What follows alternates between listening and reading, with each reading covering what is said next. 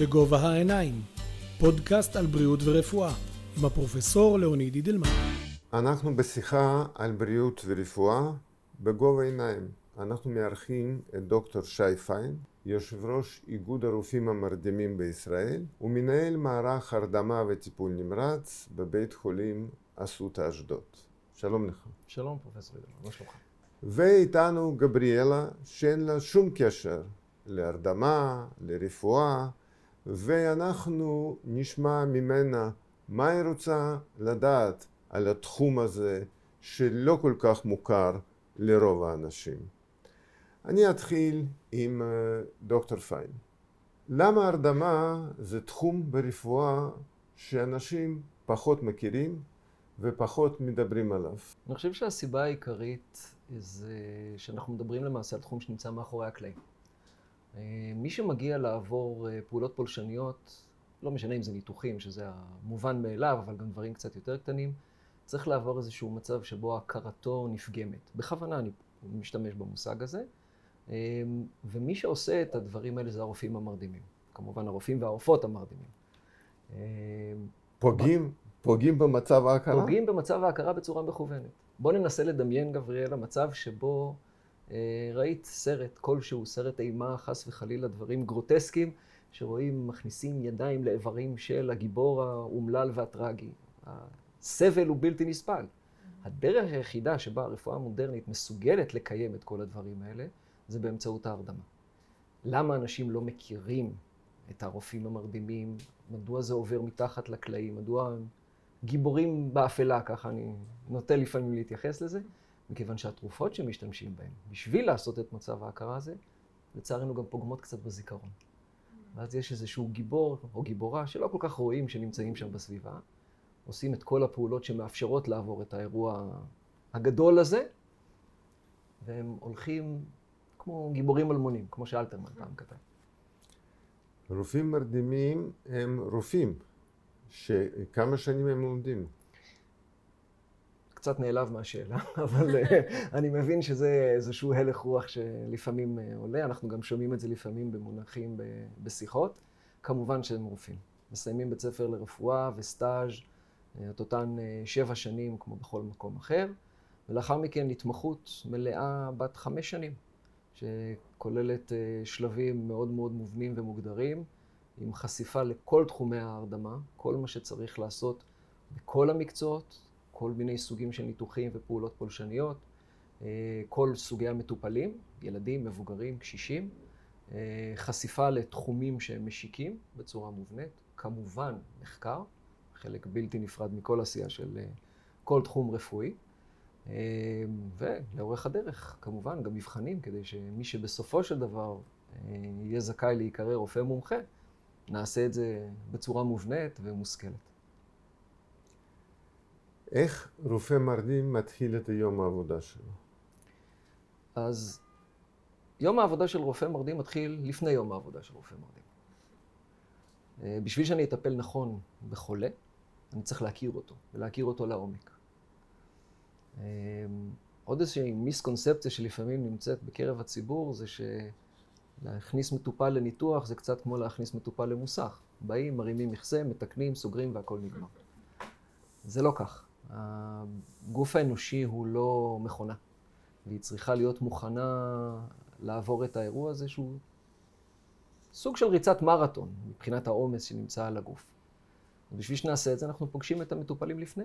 מכירים אותם במרפאות מסודרות שנקראות מרפאות טרום הרדמה או מרפאות טרום ניתוח, מתעמקים בכל הרקע הרפואי, מתעמקים בכל משמעות ההליך שהם אמורים לעבור, יש הבדל מאוד משמעותי אם זה משהו קטן או ניתוח גדול, ומתכננים יחד עם המטופל ויחד עם הרופאים המבצעים את הפעולה, את השיטה הנכונה לעשות את הדבר הזה. כשמגיע בסופו של דבר יום האירוע, וכבר הכנו את המטופל מראש עם הנחיות לטיפול תרופתי לפני, שעות צום לפני וכיוצא בזה, אנחנו נכנסים לתיאטרון שלנו. באנגלית קוראים לזה The Operating Theater. שם אנחנו מופיעים. זה אזור שהוא רווי טכנולוגיה, אנחנו זקוקים להרבה פרטי טכנולוגיה בשביל לעשות את זה בצורה נכונה. מהות של כל מפגש רפואי שאנחנו חושבים עליו זה רופאה ו... או רופא ומטופל מעבר לשולחן ושיח. שם המטופל מספר לנו הכל, כל מה שהוא חווה ומרגיש, בהרדמה זה לא כך. אני צריך לדעת מה המטופל עובר ומרגיש, ובשביל זה יש לי הרבה מאוד אמצעים של ניטור, לבדוק לחץ דם ודופק, ואיך החולה מחומצן, ואת כל הפרטים האלה כרופא מרדים אני צריך להכין כמו שצריך, ידע טכנולוגי רב מאוד. מכין המון תרופות, בכוונה אני אומר המון, כי בדרך כלל כשמטופל מגיע לבית חולים, הוא אומר, קיבלתי תרופה כזאת, קיבלתי תרופה כזאת. במהלך הרדמה וניתוח מטופלים מקבלים לפעמים עשרות סוגים של תרופות. את כל הדברים האלה, כל הרופאים המרדימים מכירים לעומק. ואז שואו טיים.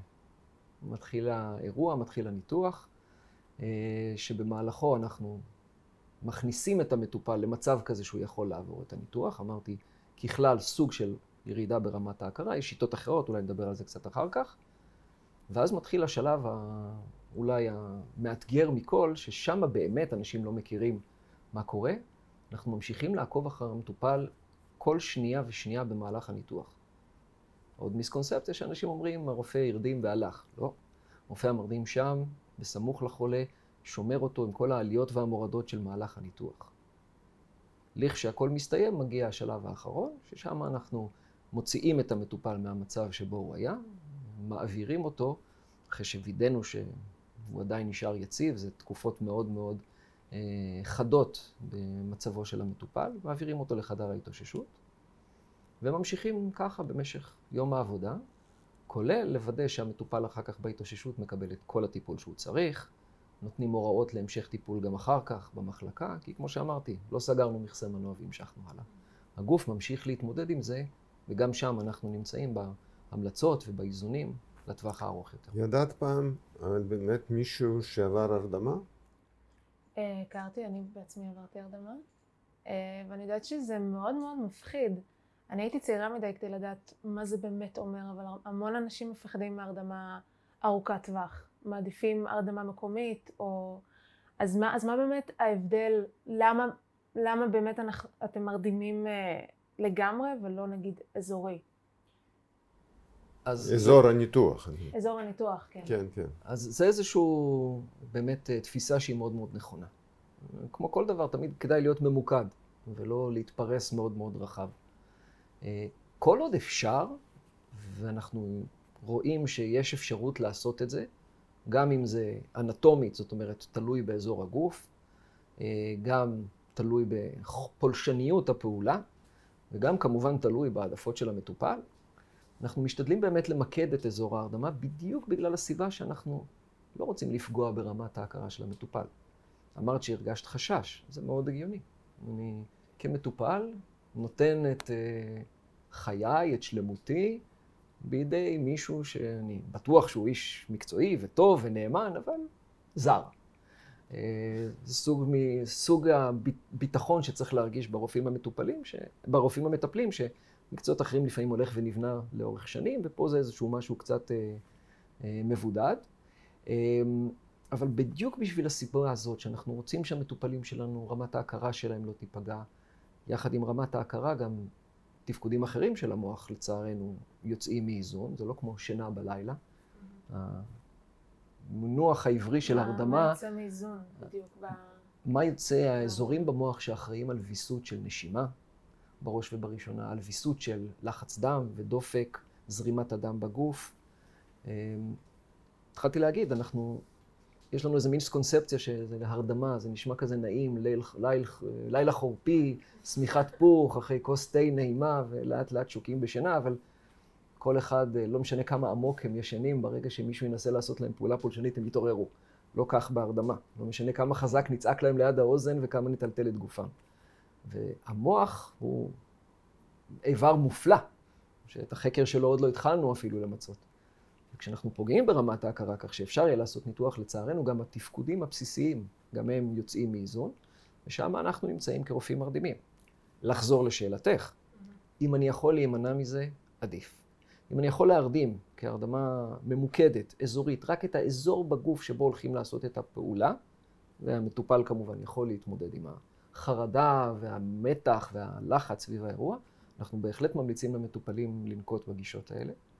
וזה תחום שהלך והתפתח בצורה מאוד מאוד משמעותית בשנים האחרונות, זה אחד מהתחומים שאני עוסק בהם גם באופן אישי. למה הוא התפתח דווקא בשנים האחרונות? מה שאפשר את ההפיכה של הדבר הזה למאוד ענף, זה השימוש במכשירי האולטרסאונד. אמ, נכנסו לעבודת ה... מה זה המכשירים האלה? מכשירי אולטרסאונד זה מכשירים שמאפשרים הדמיה של אזור בגוף בלי קרינה, להבדיל מצילומי רנטגן או CT או כל דבר כזה, ולא איזשהו מכשיר גדול ובלתי נייד כמו מכשיר MRI לדוגמה, מכשיר נייד ליד מיטת החולה, שהמטפלים הם אלה שמשתמשים בו. משתמשים בזה גם לאבחון דברים, בדיקות של אזורים שונים בגוף, אבל גם לביצוע של פעולות פולשניות. מאפשרות לנו לעשות הדמיה מאוד מאוד מדויקת. מה רואים באמצעות מכשיר הזה? אפשר לראות שם כמעט כל אזור של אנטומיה, אבל מה שאנחנו מחפשים לטובת ההרדמה האזורית זה ממש את העצבים. את אותם איברים שאחראים על הובלת התחושה. אה, הובלת תחושת הכאב, הובלת תחושת המגע, גם היכולת להזיז את השרירים, כל השרירים שלנו מופעלים על ידי הוראות עצביות מהמוח, כל המידע עובר לאיברי המטרה באמצעות עצבים. אנחנו מדגימים אותם. למה חשוב? למה חשוב דווקא אה, לזהות הצף? בפעולה עצמה של הרדמה אזורית, אני מחדיר מחט בסמוך אליו. מחט קטנה, עדינה, דקה, ומזריק חומר שנקרא מאלחש מקומי, שבצורה זמנית מפסיק את הפעולה התקינה של העצב הזה, כמו טיפולי שיניים, אני מניח שרוב האוכלוסייה עברה, מרדימים את הפה, זה, זה אותו דבר. העצב הוא איבר מאוד מאוד רגיש. אנחנו לא רוצים חס וחלילה לפגוע בו, לא רוצים להכניס את המחט הזאת לתוך העצב, אנחנו גם לא רוצים להזריק את החומר רחוק מהעצב. זה לא כמו בחלל הפה, זה דברים קצת יותר מפושטים. והשימוש במכשיר האולטרסאונד מאפשר לנו גם להדגים את העצב וגם לראות את המחט, כיצד אנחנו מקרבים אותה בדיוק למרחק הנכון, ואיך החומר שאנחנו מזריקים מתפשט סביבה. מה באמת מפחיד בהרדמה? ואני מבין שאת, כמו שסיפרת, גבריאל, עברת הרדמה, והיה באמת משהו ש... זה חשש מבלתי נודע, זה כן. פחד מה? לאבד שליטה? מה, מה. בדיוק כן. מפחיד בהרדמה? לא לקום. אני יודעת שאימא שלי מאוד פחדה שהייתי תחת הרדמה, אמ, וגם איך אני אקום. האם משהו יהיה לו בסדר? האם אה, משהו קרה? האם ישתבש משהו? האם ישתבש משהו ש, שרופאים לא רואים? כי הם מתמקדים בבעיה מסוימת, לפעמים גם מתמקדים רק בה ולא לא מסתכלים על הכל לצערי. אה, אז, אז לפעמים אני תוהה, אולי משהו קרה, ואני לא יודעת, יכול להיות שזה מאוד מאוד מינורי, אבל בכל זאת הדברים האלה... האם יש מקום לחשש כזה? אני חושב שהחשש אה, מוצדק, סליחה שאני אומר, כשמגיעים ממקום של חוסר ידע. התיאור שלך הוא מאוד מדויק. הרופאים המנתחים מתמקדים באזור שאותו הם מנתחים. זה תפקידם. הם למדו את זה, התחנכו לעשות את זה, עושים את זה בצורה מצוינת. כל מה שנמצא מסביב זה הרופאים המרדימים. לשאלתך, האם יש מקום לחשוש? אם לא יודעים שנמצא שם הרופא המרדים, אותה רופאה ורופא מרדים, שזה כל מה ש... התפקיד שלהם. בשביל זה הם קמים בבוקר, שאלת איך הבוקר נראה, בשביל זה הם שם. לדאוג לכל מה שנמצא מסביב. אמ, וכל הדברים שאת תיארת, האם אני אתעורר? איך אני אתעורר? מה יקרה לי בסוף? זה העבודה שלנו. אנחנו עושים את כל הדברים מראש, גם מתוך מחשבה למה יקרה לאחר הניתוח. ניתוח, חתך, צלקת, זה צפוי לכאוב. אנחנו עושים כבר במהלך ההרדמה, עוד לפני שנעשה החתך, מתחילים לדאוג לתחושת הכאב על ידי טיפול מקדים, גם בתרופות, גם בשיטות כמו שתיארתי של הרדמה אזורית, מתוך ניסיון לעטוף את כל המטופל הכי טוב שאנחנו יכולים גם לטווח הארוך. הצלחה שלנו זה מצב שבו המטופל אידיאלית יצא, יסיים את תקופת ההתאוששות, שעדיין קצת מבולבלים, מטושטשים, ימשיכו הלאה בחייהם ללא כמעט ללא הבדל של ממה שקרה. לא תמיד זה אפשרי. ניתוחים גדולים, אי אפשר. רק אפשר לדמיין מה היה קורה אלמלא כל המאמצים שלנו. בזמנו, אה, הרי לא אה, ידעו לרפא הרבה מחלות ולבצע ניתוחים גדולים, והיום בעצם אין גבול לפולשנות של הטיפולים. וכשהטיפול הזה לפעמים, לעיתים קרובות, כואב או לא נעים בכלל, או מבקשים ממטופל להיות ללא שום תנועה, שום תזוזה במהלך איזו תקופה מסוימת. כל זה מעמיס יותר ויותר על הרופאים המרדימים. בדיוק. Uh, ההתקדמויות, אתה אומר פעם. אז פעם הוא יחסית תקופה מאוד מאוד קצרה. אנחנו ממש ב-20-30 שנה האחרונות, המגוון של דברים שאפשר לעשות, אין קץ לדמיון אה, של פעולות ניתוחיות שלפני 60 ו-70 שנה היו חומר למדע בדיוני, לסרטים כאלה, וזה התאפשר הודות להתקדמויות בהרדמה. אה, אנחנו מסוגלים, באמת, אה, תיארת, שהמטופל לא יזוז בכלל במהלך הניתוח. פעולות כמו צנתורי מוח, ששם מנסים לסגור מפרצות בקוטר של מילימטרים ספורים, ויכולים לעשות את זה. זה לא כואב, אבל זה לא כואב. החשוב... שהמטופל לא יזוז ולו תזוזה מינימלית, כי הרי התוצאות של זה הן הרסניות. איך זה מתאפשר? הודות לעבודה של הרופאים המרדימים, הודות להתקדמויות שמתקיימות בתחום. מצד שני, יש דברים הרבה יותר גדולים, הרבה יותר נרחבים, שפעם מטופלים היו יוצאים מהם עם המון כאבים, ולכאב, כמו שאנחנו יודעים, יש הרבה השלכות על התפקוד.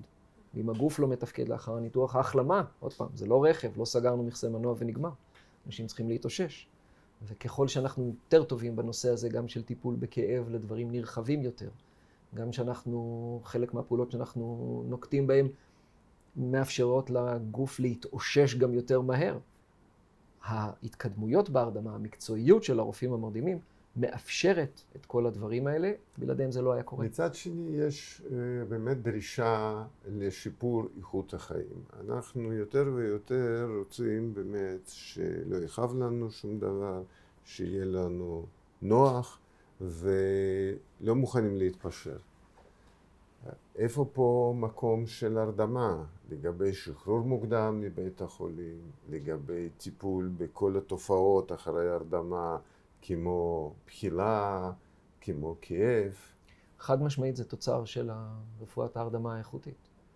מטופלים היו נכנסים, גם אפשר לקרוא את זה בספרים, זה מאוד מעניין. מטופל היה נכנס לניתוח, משתחרר הביתה לאחר שלושה שבועות. היום זה אותם ניתוחים בדיוק, שתוך 24-48 שעות המטופלים מוצאים את עצמם בבית, אה, וזה הכל בזכות ההתקדמויות שנעשה בתחום ההרדמה. אה, גם כאב, גם היכולת שלנו להגיע למצב שבו המטופלים מתאוששים הרבה יותר מהר.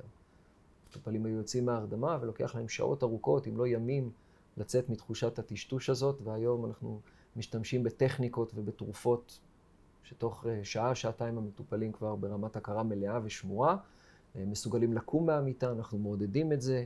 אנחנו כל הזמן בשיח גם עם המקצועות האחרים בשביל לראות איך לעשות את זה באמת יותר מהר ויותר נכון. אה, אחד מהדברים שאנחנו גם בודקים בתחום המחקרי. זאת אומרת, זה לא רק אה, כמה מטופלים עברו את הפעולות, אלא איך הם עברו. אנחנו נכנסים לזה יותר ויותר, מקמטים את איכות ההתאוששות. אנחנו רואים שיש הרבה הרבה דברים שאנחנו יכולים לנקוט, החל מכמה נוזלים, כמה אינפוזיה אנחנו נותנים למטופל במהלך הניתוח, ומתי לתת את, הטריפ, את הטיפול, כמו שפרופסור אידלמן אמר, נגד בחילות, ובדיוק איזה תרופות יותר מתאים לתת נגד כאב, כדי ש... לא רק יהיה פחות כאב, אלא שגם כל איכות החיים מסביב תהיה טובה יותר. עדיין, אחרי ש... גבריאלה, אני לא יודע אם עברת פעולה ארוכה, האם עברת הרדמה ארוכה, אבל אה, אמרו לך שאחרי פעולה אסור לך לנהוג? לא, הייתי בגיל שלא היה לי רישיון. היית קטנה, זה לא היה רלוונטי. מותר לנהוג אחרי הרדמה?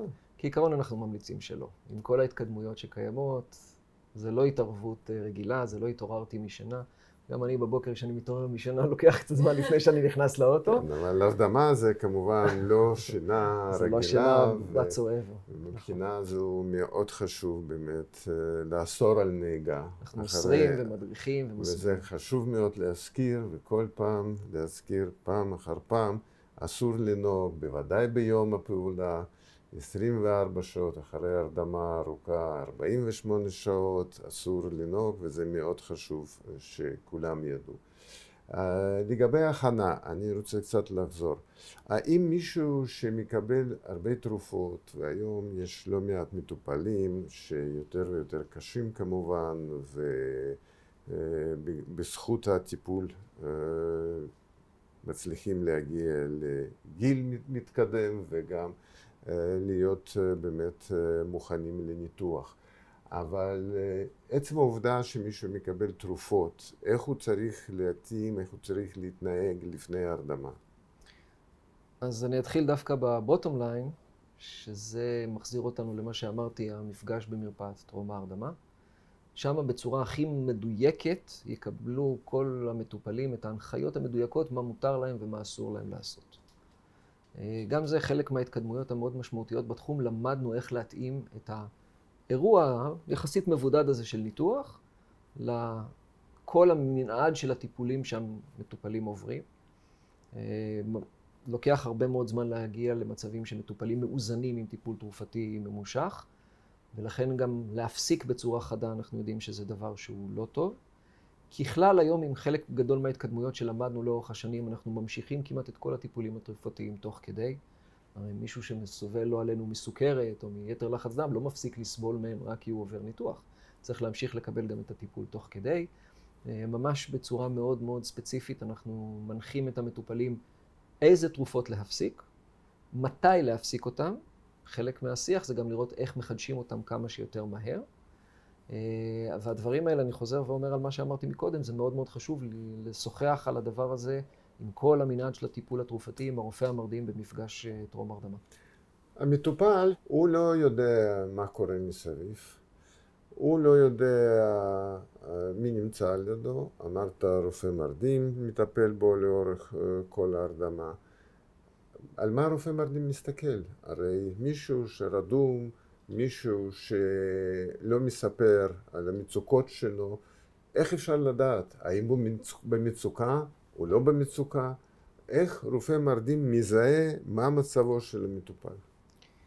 אז אנחנו במהלך ההרדמה והניתוח עוקבים אחרי כל דבר שמתקיים, דבר ראשון בחדר הניתוח. יש הבדל בין השלב הראשון של הניתוח לשלב האחרון של הניתוח. אנחנו צריכים להכיר את כל שלבי הפעולה עצמה. שלבים שהם קצת יותר מסובכים, פחות מסובכים, זה דבר ראשון, העיניים שלנו בתוך האזור של הניתוח. אבל תשומת לב העיקרית שלנו מופנית להמון המון פרטי ניטור טכנולוגיים, אה, שנותנים לנו מידע לגבי מה שקורה למטופל עצמו. דופק, לחץ דם, רביון חמצן בדם, אה, כמה תוצר הנשימה, פחמן דו-חמצני, מה שאנחנו פולטים בנשיפה, כמה המטופל אה, פולט, איך הוא פולט את זה, באיזה תבנית, נותנת לנו מידע כמובן לגבי תפקוד הריאות שלו. אה, יש לנו היום אמצעי ניטור שמאפשרים לנו לנטר את גלי המוח, לדעת האם המטופלים, עומק ההרדמה שלהם הוא עמוק או שטחי, ממש על סף הטשטוש, אה, איזה אחוז חמצן הם מקבלים, איזה תרופות וכמויות של מינונים של תרופות הרדמה הם מקבלים תוך ורופא כדי. ורופא מרדים יכול להשפיע על זה? יכול לשנות לחץ דם של המטופל, לשנות קצב הלב שלו, לשנות אה, אחוז חמצן שיש בגוף? השליטה היא לחלוטין בידינו. אם אני עכשיו אה, הייתי עולה לפה במדרגות, מן הסתם קצב הנשימה שלי היה מואץ והייתי קצת מתנשם עמוק. מטופל שמורדם, המוח שלו, כמו שאמרנו, לא מסוגל לעשות את זה בצורה אותו יעילה, מכיוון שיש איזושהי פגיעה בתפקוד, ושם הרופאים המרדימים הם אלה שמווסתים את זה. מעלים את קצב הנשימות, מורידים אותם, מחליטים כמה נפח של נשימה ייכנס לריאות בכל נשימה, כמה חמ, אחוז חמצן המטופל צריך לקבל, אה, האם הדופק צריך להיות גבוה יותר, נמוך יותר, לחץ הדם, אותו דבר.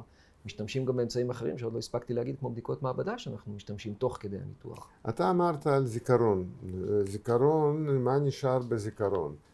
אה, אבל יש מקרים שאנשים מדווחים שהם היו ערים בשלב מסוים של הרדמה. אפילו הרגישו כאב או שמעו שיחות בחדר ניתוח. איך זה קורה? דבר ראשון אני חייב להגיד, וזה אולי מתחבר למה שאת אמרת מקודם, לחששות, המקרים האלה, תודה לאל, מאוד נדירים. בעצם אה, טבעו של המין האנושי, זה המקרים שמגיעים כדי פרסום. לא נפרסם את המיליונים על גבי מיליונים שעוברים הרדמות ואומרים, אה, עברתי את ההרדמה, הכל עבר בשלום. זה לא מגיע להד תקשורתי. זה אירועים שהם אירועים לא נעימים. זה כמובן אירועים, דיברנו מקודם על סרטי אימה, זה לא משהו שהייתי שש אה, אה, שיקרה. הדברים האלה הם אירועים מאוד מאוד חריגים, מאוד מאוד בשוליים. רובם ככולם נעשים בניתוחים שהם ניתוחים מאוד מורכבים, ואו שמצבו של המטופל הוא כזה אה, שהוא מאוד מאוד לא יציב תוך כדי. אה, הרוב המכריע קורה בניתוחים מאוד בהולים ודחופים.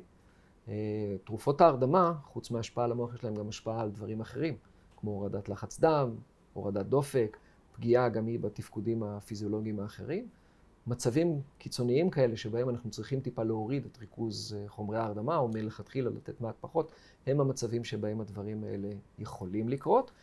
רק אני אחזור ואומר, אנחנו מאוד מודעים לסיבוך האפשרי, הנדיר והמסוכן הזה, והרבה מאוד מתשומת הלב שלנו תוך כדי הניתוח נמצאת כלפי האפשרות הזאת, שהמטופל חס וחלילה חווה דבר כזה. אחד מהדברים שאנחנו מתמקדים כל הזמן. מצליחים למנוע ברוב המקרים. ברוב המכריע של המקרים אנחנו מצליחים למנוע. תגיד לי, אני אה, ער לעובדה שהרבה רופאים מרדימים עובדים ביחידות לטיפול נמרץ, במרפאות כאב. למה אה, רופאים מרדימים מתאימים לעבוד במקומות האלה? אני חושב שדי נגעתי בזה, אבל פשוט אני אפשט את זה. מבחינת טיפול נמרץ, אנחנו למעשה כל יום במהלך הרדמה של כל מטופל עושים, נקרא לזה, טיפול נמרץ על סטרואידים. טיפול נמרץ מהיר, קצר, זריז. מטופלים שמגיעים לטיפול נמרץ זה מטופלים שעוברים מחלה מאוד מאוד קשה, שהתפקודים הטבעיים של הגוף שלהם לא מצליחים לשמור על איזון. מחלה זיהומית, לא עלינו תאונות דרכים, פציעות או דברים כאלה, ושם צריך להחליף את התפקוד שלהם. כמו שאנחנו עושים במהלך הרדמה, עקב התרופות שאנחנו משתמשים בהן. אז לכן אנחנו מאוד מאוד נמצאים באותו מקום של איך אנחנו צריכים לווסת. לגבי כאב, כבר נגעתי בזה. אחד מהדברים שאנחנו כל הזמן עוסקים בו במהלך ההתאוששות של המטופלים מניתוחים זה כאב. אז זה מרפאות כאב. מרפאות כאב מטפלות בכאב כרוני יותר. ההתמחות ברפואת כאב היא התמחות על. אחרי ההתמחות הראשונה שמטופל, שרופאים עוברים, הרדמה, יש גם מקצועות אחרים שמובילים לתחום מרפאת הכאב, עוברים התמחות נוספת, שבאה באמת להגיע למקום של כאב כרוני. אנחנו עוסקים בכאב הכרוני בהיבט של מניעתו. אנחנו מודעים לכל הפעולות שיכולות להוביל חס וחלילה אחר כך, יש ניתוחים שמסכנים יותר לדבר הזה, ואנחנו יודעים איך להתייחס. חוץ מהבנה של אה, רפואת הכאב, מה הכלים המיוחדים שיש לרופא מרדים לטפל במרפאת כאב בחולים באמת חולים קשים, סובלים מכאבים, לפעמים כאבים שנמשכים שנים. זה מגיע מאותו מקום של א', הפעולות, כמו שאמרתי, פעולות ההרדמה האזורית השונות. אה, חוץ ממה שתיארתי עם האולטרסאונד, דברים כמו הרדמות אפידורליות, מכירים את זה גם מעולם הלידה, דברים שנעשים במרפאות הכאב. אה, טכניקות שונות לביצוע חסמים עצביים, כמו שאמרתי, הרדמה אזורית, וכמובן ההכרה של אותן תרופות שאנחנו משתמשים בהן גם לטיפול בכאב מיד לאחר ניתוח, הן תרופות שמשתמשים בהן גם לאורך זמן בכאב הכרוני. והדבר הנוסף זה באמת היכולת שלנו לעשות באמת אינטגרציה של כל המידע הרפואי שיש למטופל, כמו שאנחנו עושים לקראת ניתוח, גם לראות איך זה משתלב בטיפול עם מחלות רקע בנושא של כאב. גמליאלה, אני מקווה ש... את לא תצטרכי לא הרדמות, לא ניתוחים ולא יהיו לך כאבים, אבל לפחות אחרי הסבר של דוקטור פיין, אני מקווה שתהיי יותר בטוחה. לגמרי. תודה רבה. תודה רבה. שנהיה בריאים. כל טוב. בגובה העיניים, פודקאסט על בריאות ורפואה, עם הפרופסור לאוניד אידלמן.